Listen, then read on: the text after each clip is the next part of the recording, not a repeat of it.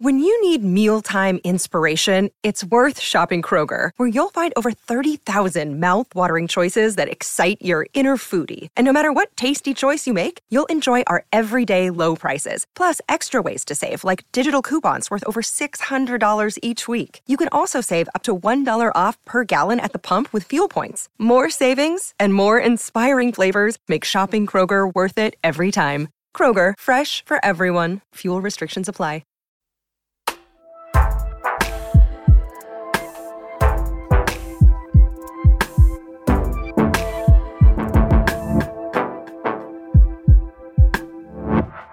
Hello and welcome. It's another Books of the Year podcast from your very good friends at Books of the Year. We are here again. We are sailing towards Christmas. There's just a few more weeks to go. I'm not sailing towards Christmas. Are you not?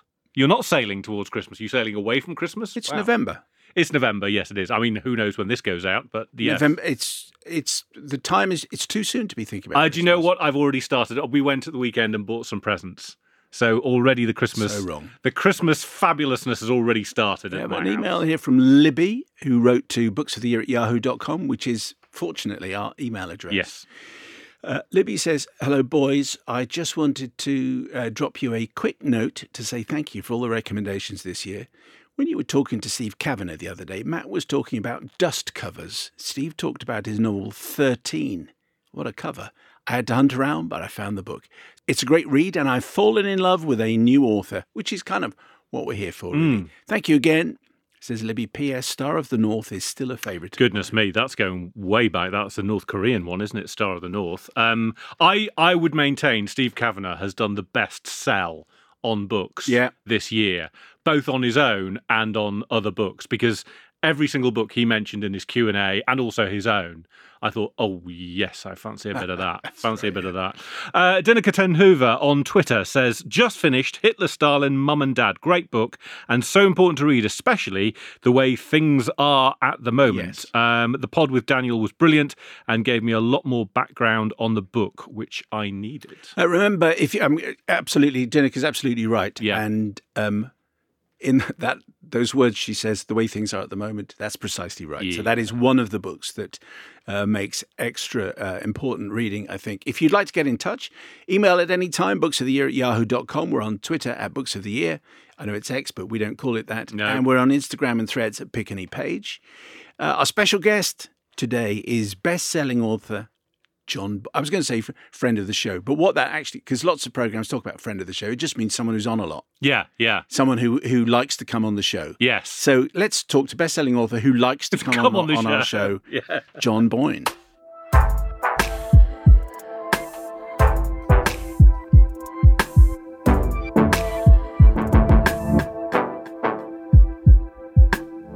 And how fantastic to have John Boyne uh, back in our studio. John, how are you doing? Nice to see you. I'm very well. Good to see you. Is that a goatee uh, beard you're growing? there?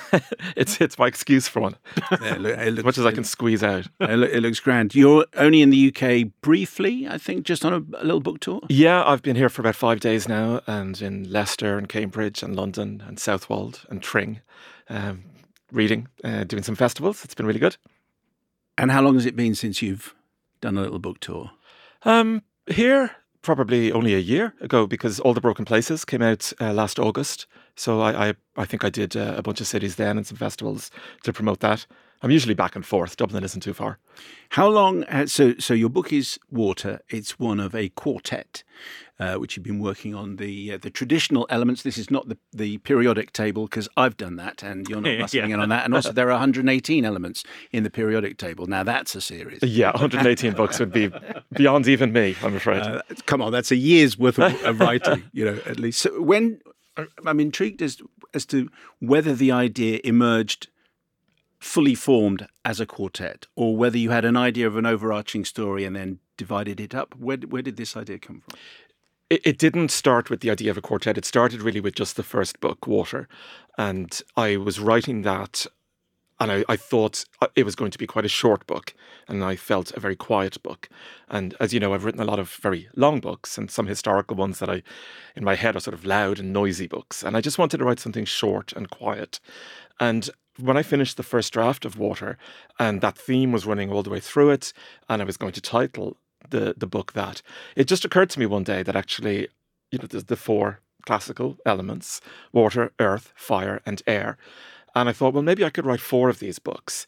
And you know, I just sort of threw it around in my head for a while, and I presented the idea then to my editor. And I wasn't sure whether he would think it was a you know commercial idea or not, but Fortunately, I had the draft of Water to show him, so I could show him what, what exactly I was talking about. And then the concept of a minor character from each becoming the narrator of the next one. So there would be four standalone books, but with a with themes in common, with characters in common. And he read it and he said, "Yeah, let's go for it. Sounds good." He's a very wise man. He is a wise man. He has some good authors, Simon, doesn't he?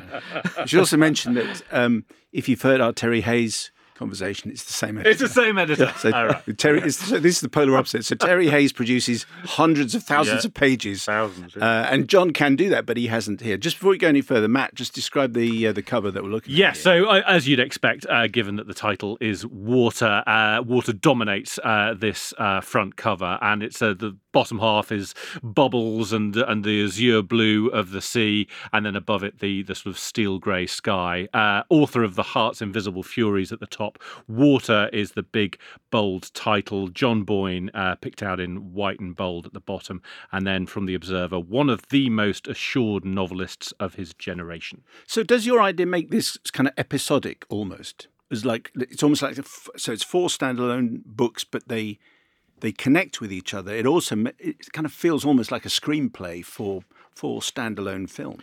Yeah, and uh, the way we're actually doing it is because they're going to be produced every six months, but they're going to be in hardback. But at the end, we're going to band them all up as the elements. So then, you know, a reader can read it from start to finish. But I also think you can read them in any particular order, even though uh, it would be wiser probably to read them in the order that I bring them out. I, I was very clear in my head that they had to work as individual stories themselves. I'm, I'm not crazy about the idea of having to read other books in order to read one book. You know that you, I, I think it's better that they they should work individually. So I've I've kept that in my focus as I've gone. That while there will be interconnecting characters and interconnecting ideas, that will work best for the reader of all four, but it won't ruin the experience if you haven't. Did you find that quite exciting?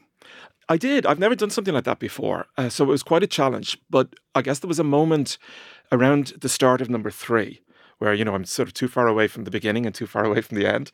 And I found it because the third book, Fire, is the most difficult was was the most difficult thematically to write. And there was moments there where I really had to summon all my writerly energy and tell myself I can do this, I can do this, uh, because I, I was starting to get quite stressed by it. And then the fourth one, writing that, Air, was in some ways the I haven't finished that yet. I only just finished the first draft, but it, it sort of flowed along quite well in the first draft. Maybe because I could see the end in sight, and I knew exactly how I wanted to end the sequence, and I was working my way towards that. Whereas with the first three, I suppose I never quite knew where the book was going to end until I reached it. Matt and I both responded with great enthusiasm when your book arrived for two reasons. One, most importantly, It's short. No, no, I'm coming to that. That's number two. One, it's a new John Boyne book, Yeah, yeah, which yeah. I was very enthusiastic about. Two, it's short. okay, because after Terry Hayes, this is just such a delight. Uh, and I know it's like a truism that you know a, book, a story is as long as it as it needs to be, but this is just a fantastic, wonderful story. Um, looking forward already to the other three, which being the machine that you are, John, you've as you've just explained, we're kind of you're almost there, you're almost uh, finished. Introduce us to water. Introduce us to the woman at the heart of this story. The narrator of Water is a woman called Vanessa Carvin, and she arrives on this island off the west coast of Ireland. It's an unnamed island, but it basically based it on um, Inishour, which is one of the Aran Islands. It's where, when I was a teenager, um, I went to the Gaeltacht. Uh, I'm sure some of your listeners will know that's where it's kind of a summer camp for kids in Ireland, where theoretically you go there at age 15, 16 to learn Irish. In practice, you go there for other reasons, shall we say? Really, is that right? Um, and uh, but it's a very isolated community, 400 people on the island. She's gone through a trauma in her personal life. Her husband has been the uh, for many years the head of the National Swimming Federation, and he has been tried and convicted and imprisoned on charges of child abuse against eight girls in his care. So she goes there having spent a year really in the limelight in Ireland, in the newspapers, on the TV shows, really being hounded uh, all the way. She doesn't know whether she has enabled this behaviour or not over the years. And she wants to discover that. So she wants to go and just spend this time alone. She's never really been alone in her life. She's lived, you know, she's been a daughter, she's been a wife, she's been a mother. She wants to be on her own and just think. And in this book, over 15 short chapters, she just meets different people on the island. And in her conversations with them, each of those conversations kind of makes her reflect on her life with her husband, Brendan, and her life with her two daughters. And really come to terms with what has happened and, and answer the question for herself Did I enable this behavior? Did I know it was going on? And did I do nothing about it? One of the delights of the book, although you've you've explained the territory that we're in, is the, is the way you drip feed the information in. So when when we arrive with her at the beginning of the book, and she changes her name right at the very beginning, we are as lost as she is. It feels, and we're visiting this island for the first time because we haven't done the Irish lessons um, that you have. And I love that feeling of, of being remote, cut off, no Wi Fi, no friends. I felt as though we were going through it with her. Yeah, that's good. I'm glad because um, I, I wanted the reader to have that experience, to be sort of baffled at the start by what was going on. The no Wi-Fi thing was very important. Absolutely. I thought at the start that it was one of those, th- and she doesn't have a television set either. And that when she first arrives in this cottage, it's it's like stepping back in time for her. And at first, that's kind of a panicking experience, but then she realizes actually, no, this is beneficial. This is something something good. You know, I can I I I won't be on my phone all the time. I won't be, you know, on the internet constantly. Especially having had a year where she knows full well that she has been you know, one of the they say like you know every day there's a villain on Twitter, you know, and she spent a year with her husband being a year of, of that. So I, I think that remoteness and that isolation and um, just drawing back to nature in a way is good for her her mental health and good for her helping to understand the past. Uh, like Simon, um, John, I love that the the sort of the opening pages of the book where you're not sure what's what, or in fact you don't know at all what is going on. You just know this woman has come onto this island and is changing her name, so you know something has happened. And on the way here, I was thinking, how are we going to talk about this book without talking about what her husband has been convicted of? Now you've you've sort of well, I think it's important to yeah. say it because actually it's the overriding theme of the four mm. books. And in the four books, I'm looking at the issue of abuse, but from four different perspectives. So in this first book, Water, it's about the idea of the enabler. In the second book, Earth, it's about complicity. It's about a crime taking place in front of somebody who does nothing to stop it. In the third book, it's from the point of view of the criminal, somebody doing that act. But in that book, it's a female protagonist. And the fourth book, from the point of view of a victim all four different crimes. Uh, they're, they're, all abuse related, but as I say, four different stories entirely. But to look at it in the round from that and to try to understand that subject of abuse from these four different places. That's uh, right. So I had no idea that that was that that's that's the the route those four books are going to take. That's really interesting. I I wanted um talk to you about. There's a sequence towards the end, but this is not going to give away any spoilers or anything. But um, the central character is, is confronted about whether she did know, whether whether she was enabling it, and she says something: um, uh, "Never even to notice, never even to suspect. That's what shames me the most. That's what makes me question myself. Was I blind or just stupid?" And it, it stopped me in, in my tracks because I I was reading it thinking you d- you didn't do this. It was your husband that did this, and maybe you might have suspected, but how quickly everyone decided that you must have known. You're his wife. You must have known. And there are a couple of times in the book where people just basically decide we are lumping you in with him, even though you didn't know. And there's no evidence to suggest that she did know. It's the you must have known. I think we all do that, don't we? When we see something on television, a crime that's been committed, maybe a public figure, and we say, oh, you know, the wife, she was in on it, or otherwise the husband, he was in on it. There's no way they didn't know. We're very quick to judge people. Um, it's probably just human nature to do that. But the most important person who needs to judge that is herself here. And she is asking that question, and it's important for her to know you know, complicity is the theme that runs through so many of my books. A history of loneliness, it's there. All the broken places, it's there. Um, striped pajamas, even, it's there, and it's definitely here. And I think a lot of that is because uh, when we talk about these crimes, growing up in Ireland in the 80s and 90s, a very small number of people were committing these crimes, the priests or the lay teachers or whatever. But a very vast majority of people knew they were going on. And that's always been the thing that's fascinated me. Uh, criminal behavior doesn't interest me so much because I think if you're, you know, a serial killer or something, then there's probably just something wrong with you. But it's the people who know that it's happening and do nothing to stop it. To me, that's always the thing. Like, why? Why wouldn't you stop it? Why wouldn't you stop that happening? Uh, so that's why I wanted to go for these four different perspectives in these books. Is there a moment in in this book or the introduction of a particular character which is the moment that you thought, oh, this isn't a standalone book, that this is part of a four? I think it was only when I finished the first draft of it, and you know, at the end of the book, well, I won't say what the end happens, but you know that the, she gets to the end of her story.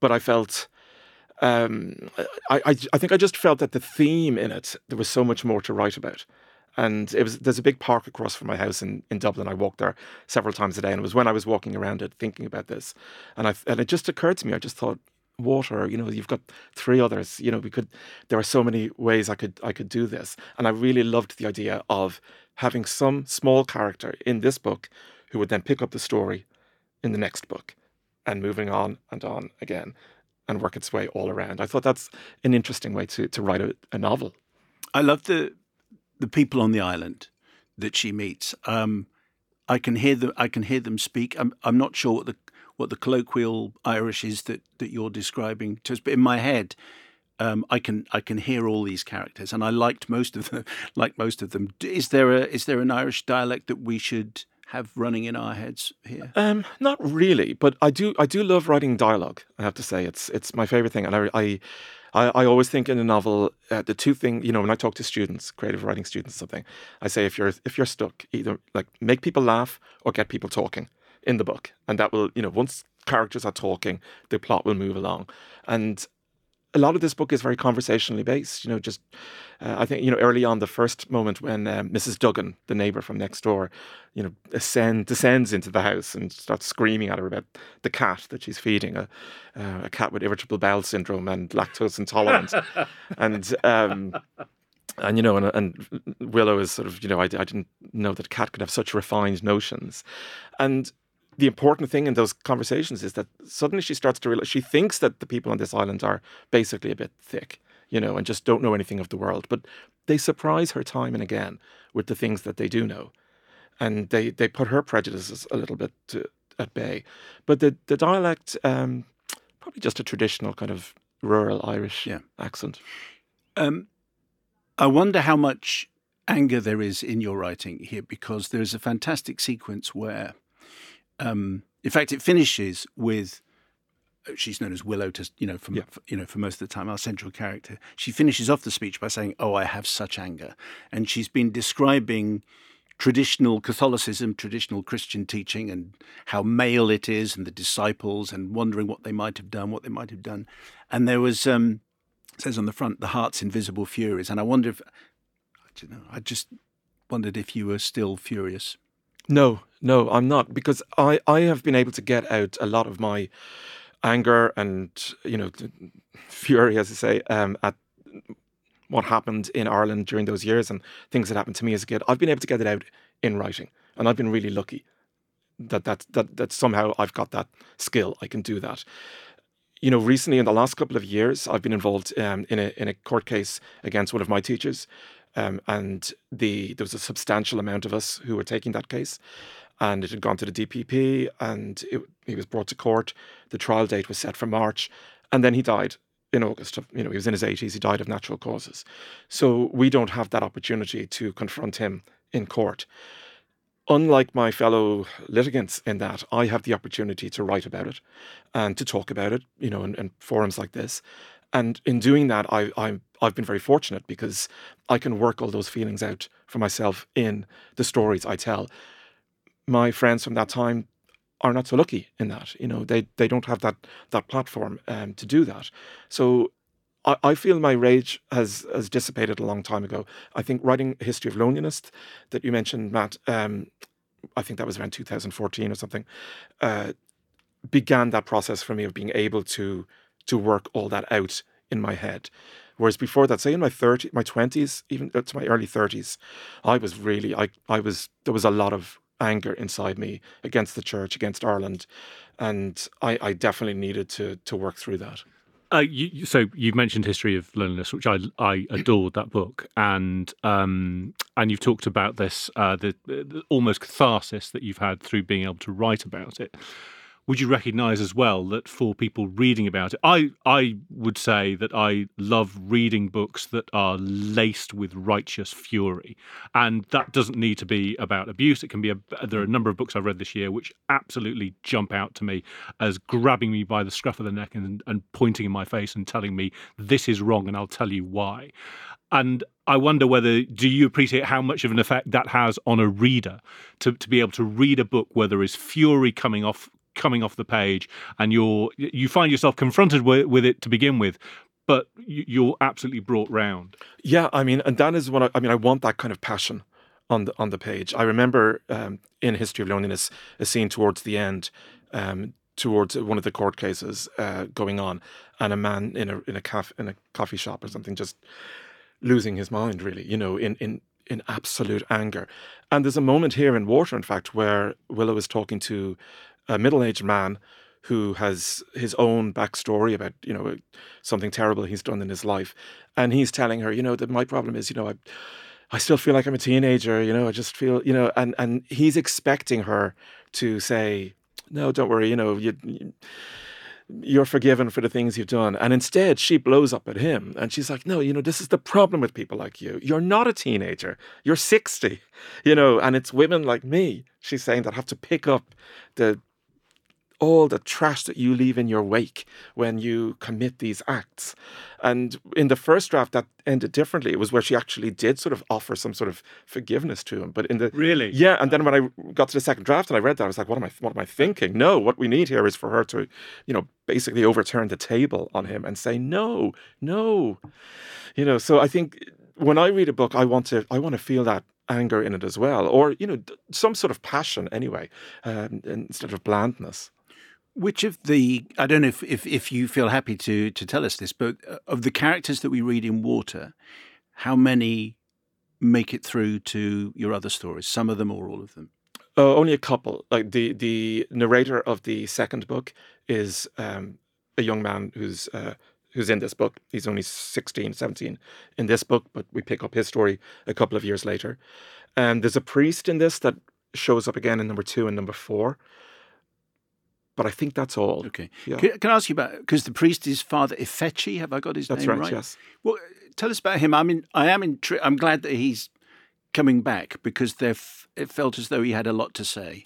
Yes, and. Uh, when I got to the end of the first book, you know, it, it, I felt that myself that there was some characters, and he was one of them, that could I could re- I could use again because he is a voice of uh, he's a sort of a moral voice in the book. He's there to talk. He talks to Water. She's not religious in any way. She doesn't want any part of religion anymore.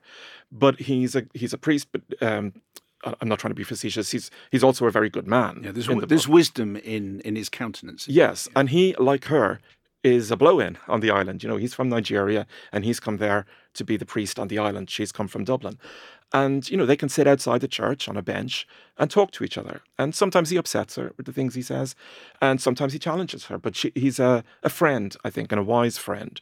So I thought, yes, I'll use him again. Um, so I bring him back in number two, again, in just, just in one scene, but an important scene.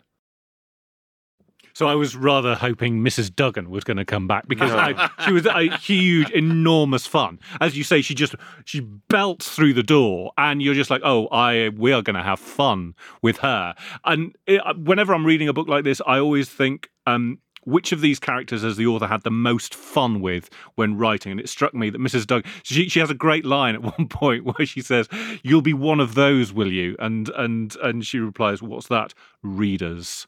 One of those readers. You read the books, and you think." Well, and Willow also asks her, "You know, well, what's your first name?" And she says, "Mrs." Mrs. Exactly. so was, was she one of those that you you uh, just uh, yeah reveled in time the, with her? The funny thing is, right. So the, the last four or five nights, I've been doing readings every night in different cities here in England, and that's the section I always read from. Uh, in, in, a way, it's it's. Um, it's a strange one from this book because it's not a comic novel, but there's a lot of jokes Oh in, yeah, in that yeah, section, yeah, um, and that's why I liked reading it the last few nights because it. Uh, I think if you can entertain an audience, that's that's always a good thing. So I had a lot of fun with her because she is she's she's like the mad woman of the island, but she also says a couple of things that are quite wise, and um, she she kind of is friendly eventually with with Willow in some strange way, but she's a bit of light relief uh, at times in Yeah, the book. yeah. But she only makes it. Yeah, it- it- she doesn't reappear in other books. Maybe she can have a standalone novel. Yeah. later. Maybe. Yeah. Um, there are a couple of things that that you wrote, and I just thought, oh, that's interesting. I hadn't heard. uh, There's a reference to a family of four being not quite a gentleman's family. I hadn't heard that idea of a gentleman's family. Oh, in Ireland, yeah, we call it a gentleman's family is a family of four where it's a mother and father and a son and a daughter. right. Uh, so they have two daughters, but you don't, you don't have that phrase No, here, no, no, no, no. yeah, no. we have that. It's a gentleman's Why would it be a gentleman's family? I don't know. I don't know where it comes from, Some but kind it of was, m- um, mythical idea of the perfect family, is it? Yeah, I guess because anytime it's, it would just be one of those things. If your friends like have a, a a son, say, and then they have a daughter, you go, "Ah, gentleman's family." I don't know where it comes from. I'm going to use it. now. Yeah, I am. yeah. I'm going to. And the other was one of um, such a such a. I mean, obviously, this book is fantastically written. People who who read your books will be familiar with that and expecting that. But you, there is an observation that you make about there being no word to define a parent who loses a child, and there is a word, obviously, for a, a wife who loses a husband, a husband who loses a wife. We have words a child who loses mm, parents, yeah. an orphan. Yeah. but there isn't a word to define a parent who loses a child. And it just struck me as such a wise observation. Was that one of those things that occurred to you as you were as you were writing? Yeah, it occurred to me as I was writing that chapter, and it struck me, and I thought to myself, "That's true. There isn't." And I thought, you know, that's a very strange thing. That yeah, you know, we have all these words for all these other things, and I think I say in that line in the book something along the lines of, you know, maybe because you know the language thinks that that's it's too unnatural a thing that we can't even have a word for it. But it's a strange one, isn't it? That there isn't such. I a wonder if there are, be interesting to find out. Get in touch if if you know of a language which has a word Yeah. for Mm. maybe other because English has a habit of nicking words from you know from from all over. It's surprising that that we haven't stolen a word from somewhere else because it would be of enormous use. I wonder does no language have it though? Just because it's it, it's I think the worst thing that can possibly happen probably happen to any human being is to lose a child, um, and maybe we just don't want to have a word for that so that it doesn't happen. So it's unspeakable. yeah, pretty much. Was the we've made some reference. You know, you, you you've talked about the four books and the fact that this is coming out I think about it's under two hundred pages. Was that always was it always going to be a short story? Did you know that this was how it was going to turn out? Yes, um, I said to myself at the start, forty thousand words is a is a good novella. You know, a nice short book, and I felt with the story in the book itself and the the very few characters, it just felt to me that it needed to be short. That I didn't want to, you know, just have any filler in it, any padding at all, just as tight as tight could be. And each of the books are forty thousand words, and I've been very clinical on that in in my writing of them, um, to just you know squeeze them tight. And um, you know, I've written some very very long books. You know, Hearts Invisible Furies is two thousand words longer than Moby Dick. so. Um, but you know, you were saying about like a book has to be the length it has to be, and and sometimes um, a very short book can read like it's a thousand pages, and sometimes a very long book. I'm, I'm reading a book at the moment that's 650 pages long, and I'm about halfway through it, and I would be great. I would happily have another five, six hundred pages. It's just flowing so brilliantly, and it's so witty and clever that I'm just loving it.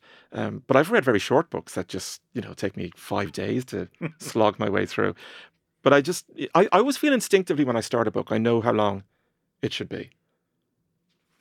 I, I, as Simon's already mentioned, the writing is so good, and I knew from page one that I was going to love this book, and, and and not just because I've I've loved your your books in the past. However, there is a sequence that I want to talk to you about, which I thought the writing was impeccable because it was just a very very simple device. It's when the uh, a politician. Can I guess? Go on, go on. Yeah, it's the politician The coming to the island, Yeah, and yeah, he talks of this. He talks, He talks of of that. that. He talks. Well, I'm gonna. I, I've. I've. Okay, while. Matt is looking, just exp- I think it's on page 115. It is and I know that because somebody asked me to read it the other night, and I had to look it up. so, so John, just describe the scene that, that Matt's. So it, an election is happening, and a politician comes to the island, and everybody gathers in the church to listen to him. And the politician realize knows that he has to appeal to everybody. He's not going to annoy anybody. He's going to appeal to absolutely everybody. So he just talks and he talks And he talks. And he talks of agriculture, he talks of emigration, he talks of Civil War politics, he talks of Bono and Sinead O'Connor, he talks of fishing quotas, he talks in English of his love for the Irish language, he talks in Irish of his love for Manchester United, he talks of Ukraine, he talks of his hernia operation. And it quite apart from the, what you've already said about you know i need to talk uh, about all of these different subjects what that paragraph shouted out to me and i've only read small highlighted sections from it is here is a man who's desperate, who doesn't know his audience, so he's just going to try. I'm going to, it's grape shot time. I'm going to try and hit every single base because hopefully one of you is going to go, oh, yeah, no, no, maybe he's talking to me. But it's also insincerity. I don't really care about any of these things, but I figure you lot probably will. And it's just that paragraph, without having to say any of those things, you just distill it into this one paragraph and we know exactly who this guy is. Oh, thanks. I, I, I enjoyed writing that part. And he's also asked by, uh, I think it was an elderly man in the church, how he voted on the equal rights marriage referendum. And his answer is such a politician's one. He said um, he voted no at the time, but now he would vote. The world hasn't fallen off its axis, so now he would vote yes. So basically, everybody in the audience mm. is pleased with his answer, you know, which is, I guess, what politicians do. Who did you have in mind?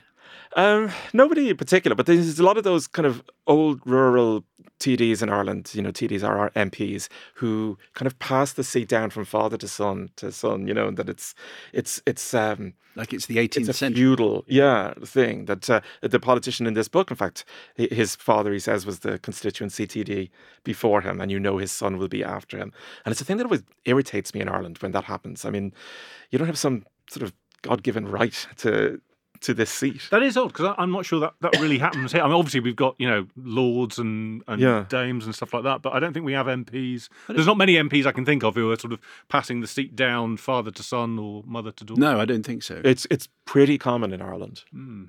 That's very interesting. I wonder if you, at the beginning of our conversation, John, you were talking about, I think it was the third book, and you were saying you, you were kind of stuck or you were struggling mm. or there was. Is that because, and given the outline of the four books, that you've given us is that because you're taking this into some dark places? Is that is that why it was difficult? Yeah because as i mentioned the third book is written from the point of view of of a pedophile and it's a, a woman in her 30s who's abusing 14 year old boys. And i'm trying to write 40,000 words from her perspective trying to keep the reader not on her side but engaged with her um, and trying to understand what would bring her to that to do those things. And you know inventing a backstory that will not justify her behavior but that will make hopefully make the reader think about what's happened to her in her life. Because i think we have to ask those questions about those people about what you know what brought them there. But to spend you know 8 months or whatever it was in that person's voice in that person's head thinking about it all the time i found that quite um it, it weighed down on me it, it really weighed down on me um, in a way that no book I've ever written before did. And perhaps that's why when I started Air, the fourth one, uh, which is, as I said, from the point of view of a victim, I, it, I was filled with sort of a lightness because I, wa- I knew I wanted the victim to have survived, you know, to be a positive guy. I want to end this on a positive note. This is somebody who's going to be thriving.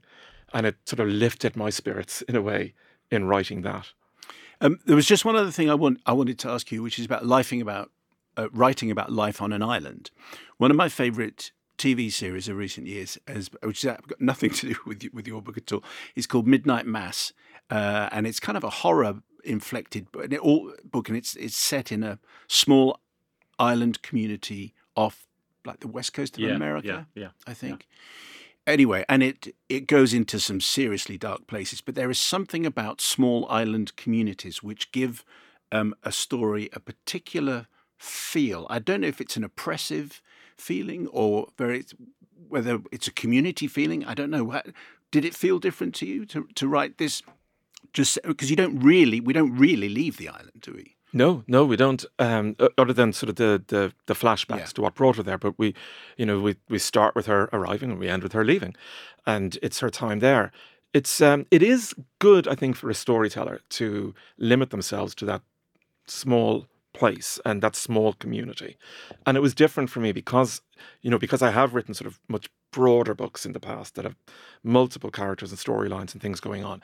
It was it was a challenge, and it's but it was, it was interesting. The only thing I can kind of compare it to was uh, it must be I don't know 15, 16 years ago when I wrote a novel on the bounty, and the long section in it where I have Captain Bligh and the sixteen guys on the little dinghy, you know, going back uh, just the the after the mutiny happens. And I had, I think I wrote 30,000 words of them there on that little boat and nothing is happening, you know, and you have to, but you still have to make it engaging. And it's like, what, what will I have to do today? You know, find a bird flying over and try to kill it. But it, if I did it right, you know, it would still make the reader turn the pages. So it's, it can be challenging, but, but rewarding at the same time. Do you know obviously so you've you've told us about the four books do you already have a dream of what's coming next yes I do. Of course, of course. Yeah. I mean, I, I kind of knew that. it's been bubbling up in my head for a while now. I won't say what it is, but it's I. I, I what is it? I, no, I'm not going to say. but it's um, it's a pretty good idea, I think, and um, I've already told my editor, our editor, about it, and he's he's sold on it. So I'm quite looking forward to getting to it because it's it's going to be much more lighthearted, and I can I think it's good for me creatively to move from something dark to something bright. Okay. Well, we're looking forward to all of those. That's so that's already four books that you've uh, that we're looking forward to. But for the moment, the uh, the new book from John Boyne is Water. There'll be more conversation with John in our standalone podcast uh, with our Q and A, which will be available uh, in a few days' time. But for the moment, John, thank you very much. Thank you.